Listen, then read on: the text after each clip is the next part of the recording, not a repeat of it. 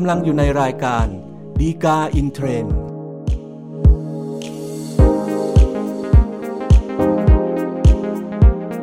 สวัสดีครับ ท่านผู้ชมท่านผู้ฟังทุกท่านนะครับ พบกันอีกครั้งกับรายการฎีกาอินเทรนด์รายการที่นำสาระดีๆ ที่น่าสนใจจากคำพิพากษาศาลฎีกามานำเสนอสู่ท่านผู้ชม ท่านผู้ฟังทุกท่านนะครับโดยรายการนี้เนี่ยจะทำโดยกองสารและประชาสัมพันธ์สำนักงานศาลยุติธรรมนะครับ อย่าลืมนะครับถ้าเกิดท่านต้องการติดตามสาระจากเราอย่างทันท่วงทีนะครับ กดไลค์กด Follow หรือกดติดตามนะครับ แล้วแต่ว่าท่านรับชมหรือรับฟังเนี่ยทางช่องทางไหนนะครับสำหรับประเด็นที่เรานำมาพูดคุยกันในตอนนี้นะครับก็เป็นเรื่องของหนี้ค่าส่วนกลางในนิติบุคคลอาคารชุดนะครับ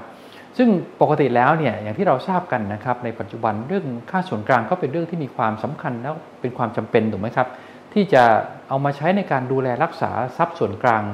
ในอาคารชุดนะครับ เพื่อให้มันอยู่ในสภาพเรียบร้อยใช้งานได้ดีนะครับ จะได้เป็นประโยชน์แก่เจ้าของอาคารชุดห้องชุด ในอาคารชุดแห่งนั้นเนี่ย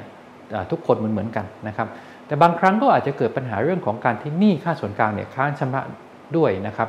ซึ่งอาจจะส่งผลต่อไปถึงเรื่องของการบังคับคดีที่เกี่ยวกับห้องชุด ที่มีการค้างชำระค่าส่วนกลางที่ว่านะครับสำหรับปัญหาที่เรานำมาพูดคุยกันในตอนนี้นะครับ ก็เป็นกรณีที่ว่า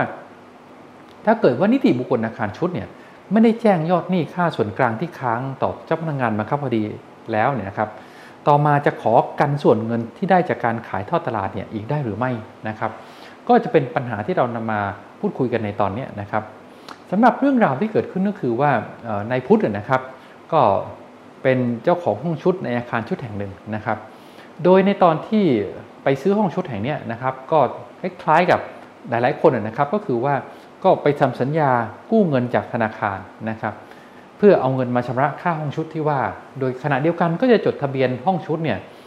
จำนองเพื่อเป็นประกันหนี้เงินกู้ที่ว่านะครับ ซึ่งต่อมาเนี่ยในพุทธก็มีปัญหาทางด้านการเงินนะครับ ก็ค้างชำระหนี้ค่าส่วนกลางของอาคารชุดแห่งนั้นนะครับ แล้วก็ผิดนัดชำระหนี้เงินกู้ด้วยนะครับ ก็จนเป็นเหตุให้ธนาคารซึ่งเป็นเจ้าหนี้เงินกู้ แล้วก็ผู้รับจำนองนะครับ ก็เลยฟ้องให้ชำระหนี้เงินกู้ แล้วก็ฟ้องบังคับจำนองกับนายพุทธนะครับ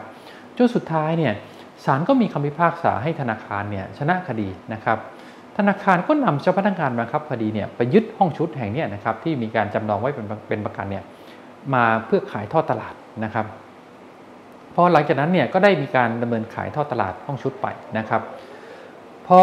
ขายทอดตลาดแล้วเนี่ยทางเจ้าพนักงานบังคับคดีนะครับ ก็ได้มีการแจ้ง ไปยังอาคารชุดนิติบุคคลอาคารชุดนะครับ ว่าให้แจ้งยอดหนี้ที่ค้างชำระ ค่าส่วนกลางเกี่ยวกับห้องชุดอันนี้นะครับ ให้ทางเจ้าพนักงานบังคับคดีทราบเพื่อจะได้กันเงินที่ได้จากการขายทอดตลาดเนี่ยมาชำระหนี้ค่าส่วนกลางนะครับ โดยกำหนดให้ชำระเนี่ยให้แจ้งเนี่ยภายใน 30 วันนับแต่วันที่ได้รับหนังสือจากทางเจ้าพนักงานบังคับคดีนะครับ ก็ปรากฏว่านิติบุคคลอาคารชุดแห่งนี้นะครับ ก็ปล่อยให้เวลาล่วงเลยไปนะครับ30 วันผ่านไปแล้วก็ไม่ได้แจ้ง จนสุดท้ายเนี่ยมาแจ้งจริงก็คือ ร่วม 7 เดือน หลังจากได้รับหนังสือจากเจ้าพนักงานบังคับคดีนะครับ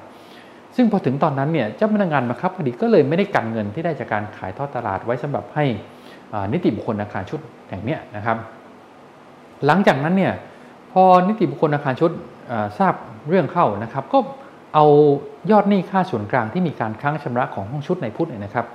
ไปแจ้งกับเจ้าพนักงานที่ดินนะครับ พอแจ้งเสร็จนะครับในวันรุ่งขึ้นเนี่ย ก็มาทำเรื่องกับทางเจ้าพนักยื่นคำร้องนะครับ ขอให้กันส่วนเงินที่ได้จากการขายท่อตลาดท่องชุดอันนี้นะครับมาชำระหนี้ค่าส่วนกลางที่ค้าง ก็เลยเป็นปัญหาขึ้นมาแล้วครับ เพราะว่าเจ้าหนี้จำนองก็คือธนาคารเนี่ยก็โต้แย้งคัดค้านแหละครับว่ากรณีอย่างนี้เนี่ยนิติบุคคลอาคารชุดไม่มีสิทธิ์ที่จะมาขอกันส่วนเงินได้อีกนะครับ เพราะว่าในตอนแรกเนี่ยทางเจ้าพนักงานมาคับคดีก็ได้บอก ให้มีการแจ้งยอดหนี้ค่าส่วนกลางที่ค้างแล้วนะครับ แต่ว่าทางนิติบุคคลอาคารชุดไม่ได้แจ้ง ภายในกำหนดเวลาเท่านั้นเองนะครับเพราะฉะนั้นก็เลยไม่ควรจะมีสิทธิ์มาขอกันส่วนเงินที่ว่านี้อีกนะครับ ก็เลยทำให้เป็นปัญหาที่เกิดขึ้น ซึ่งเรื่องนี้ค่าส่วนกลางของอาคารชุดนะครับ ก็เป็นปัญหาที่เกิดขึ้นมานานแล้วนะครับ ซึ่งหลายครั้งที่มันเป็นปัญหาขึ้นมาก็คือว่า พอมีการขายทอดตลาดทรัพย์ไปแล้วนะครับปรากฏว่าผู้ซื้อทรัพย์เนี่ยจะไปทำการจดทะเบียนโอน ก็พบว่ามีหนี้ค่าส่วนกลางที่ค้างเนี่ยจำนวนมากนะครับ ซึ่งหลายครั้งก็จะพบว่าไอ้นี่ค่าส่วนกลางที่ค้างเนี่ยอาจจะเป็นสัดส่วนที่ค่อนข้างมากเมื่อเทียบกับราคาห้องชุดที่ซื้อมานะครับ ก็เลยทำให้เกิดเป็นปัญหาในการโอน เพราะว่าในการโอนแต่เดิมมาเนี่ยก็ต้องใช้ใบปลอดหนี้ที่ออกโดยนิติบุคคลอาคารชุดซะก่อน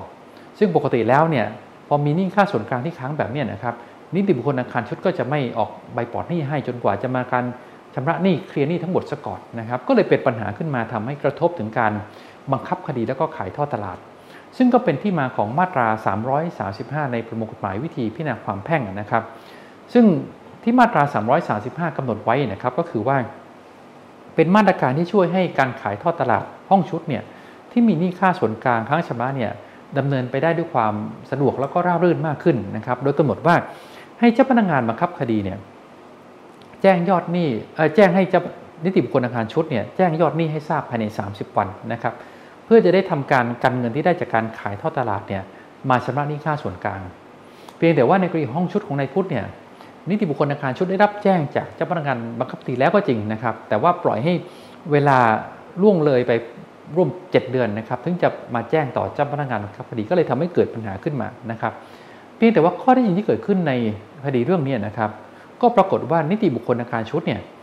ก็มีการไปดำเนินการหลังจากนั้นนะครับ โดยแจ้งยอดหนี้ ค่าส่วนกลางที่ค้างเนี่ยทางต่อทางเจ้าพนักงานที่ดิน ซึ่งไอ้ตรงนี้นะครับก็มีพระราชบัญญัติอาคารชุด พศ 2522 ก็กำหนดไว้นะครับว่า ถ้ามีการแจ้งยอดหนี้ค่าใช้จ่ายส่วนกลางพวกนี้ที่เป็นประโยชน์ร่วมกันเนี่ยนะครับ ให้กับทางเจ้าพนักงานที่ดินทราบ ซึ่งเป็นเจ้าพนักงานตามกฎหมายเรื่องอาคารชุดเนี่ยนะครับ ก็จะมีผลทำให้หนี้ค่าใช้จ่ายส่วนกลางอันนี้นะครับ เป็นหนี้ที่มีบุริมสิทธิ์ที่มีสิทธิ์จะชำระรับชำระหนี้ก่อนเจ้าหนี้จำนองขึ้นมานะครับ อันนี้ก็คือบริมสิทธิพิเศษที่กฎหมายเรื่องอาคารชุดกำหนดไว้เป็นมูลรักษาสังหาริมทรัพย์ที่ว่านะครับ เพราะฉะนั้นเนี่ยเมื่อกรณีนี้ที่เกิดขึ้นนะครับ แม้ว่าในตอนแรกนิติบุคคลอาคารชุดเนี่ยจะไม่ได้แจ้งยอดหนี้ไปยังเจ้าพนักงานบังคับคดีตามมาตรา 335 นะครับ แต่มาตรา 335 เนี่ยเป็นกฎหมายวิธีสัมบัญญัติหรือวิธีพิจารณาความนะครับ ซึ่งกำหนดเรื่องของวิธีการในการดำเนินการเพื่อบังคับคดี แต่ตัวกฎหมายเองเนี่ยไม่ได้ไปบัญญัติในเชิงของการเปลี่ยนแปลงสิทธิที่บุคคลต่างๆมีอยู่โดยเฉพาะนิติบุคคลในอาคารชุดมีอยู่ตามกฎหมายสาระบัญญัติ ซึ่งในที่นี้ก็คือพระราชบัญญัติอาคารชุดพศ 2522 นะครับ เพราะฉะนั้นโดยพื้นฐานตรงนี้นะครับก็เท่ากับว่า การที่นิติบุคคลอาคารชุดไม่ได้แจ้งยอดหนี้ต่อเจ้าพนักงานบังคับคดีเนี่ยก็อาจจะไม่มีสิทธิ์ใช้ช่องทางตรงนั้นเนี่ยเพื่อขอการเงินได้ แต่ขณะเดียวกันเมื่อนิติบุคคลอาคารชุดไปแจ้งยอดหนี้ต่อเจ้าพนักงานที่ดิน ก็เลยทำให้มีผลให้หนี้ค่าส่วนกลางตรงนี้กลายเป็นหนี้บุริมสิทธิ์ตามพระราชบัญญัติอาคารชุดพศ2522 ขึ้นมานะครับพอเป็นหนี้ที่มีบุริมสิทธิ์นะครับในมาตรา 322 ของประมวลกฎหมายวิธีพิจารณาความแพ่งนะครับก็กำหนดไว้อยู่แล้วนะครับว่าการบังคับคดีตามบทบัญญัติในวิธีพิจารณาความแพ่งตรงนี้นะครับ ไม่กระทบกระเทือนต่อบรรดา บริมสิทธิ์ต่าง ๆ ที่เจ้าหนี้อาจจะมีอยู่นะครับ เพราะฉะนั้นนิติบุคคลอาคารชุดก็เลยมีสิทธิตามมาตรา 322 ที่จะขอให้การเงินที่ได้จากการขายท่อตลาดตรงนี้นะครับมาชำระหนี้ค่าส่วนกลางที่กลายเป็นหนี้บริมสิทธิ์ไปแล้วได้นะครับนั้นโดยสรุปตรงนี้นะครับก็ผมพอจะบอกได้ว่า แม้ว่านิติบุคคลอาคารชุดนะครับจะไม่ได้แจ้งยอดหนี้ค่าส่วนกลางที่ค้างต่อเจ้าพนักงานบังคับคดีตามมาตรา 335 ภายใน 30 วันนะครับ แต่ว่าถ้าปรากฏภายหลังว่านี้ค่าส่วนกลางนั้นเนี่ยเป็นหนี้ที่มีบุริมสิทธิ์นะครับ โดยมีการแจ้งโดยชอบต่อเจ้าพนักงานที่ดินอย่างถูกต้องแล้วนะครับ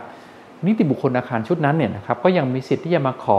กันส่วนเงินที่ได้จากการขายทอดตลาดห้องชุดนั้นได้ตามมาตรา 322 ของประมวลกฎหมาย วิธีพิจารณาความแพ่งครับสำหรับท่านที่ต้องการดูข้อมูลรายละเอียดเพิ่มเติมนะครับ ดูได้จากคำพิพากษาสารดีกาที่ 843 ทับ 2565 ครับ ก็เป็นครบถ้วนครับสำหรับรายการดีกาอินเทรนในตอนนี้นะครับอย่าลืมเช่นเคยนะครับ ถ้าเกิดท่านต้องการติดตามสาระจากเราอย่างทันท่วงทีนะครับ กดไลค์กด Follow หรือกดติดตามนะครับ แล้วแต่ว่าท่านรับชมหรือรับฟังทางช่องทางไหนนะครับ พบกันใหม่ในตอนหน้าครับ ซึ่งเราคงพยายามสรรหาสาระดีๆ ที่น่าสนใจ จากคำพิพากษาสารดีกามานำเสนอสู่ท่านผู้ชม ท่านผู้ฟังทุกท่านเช่นเคยครับ พบกันใหม่ในตอนหน้าครับ สวัสดีครับ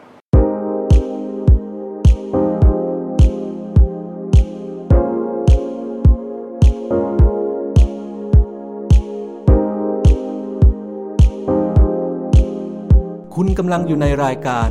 ดีกาอินเทรนด์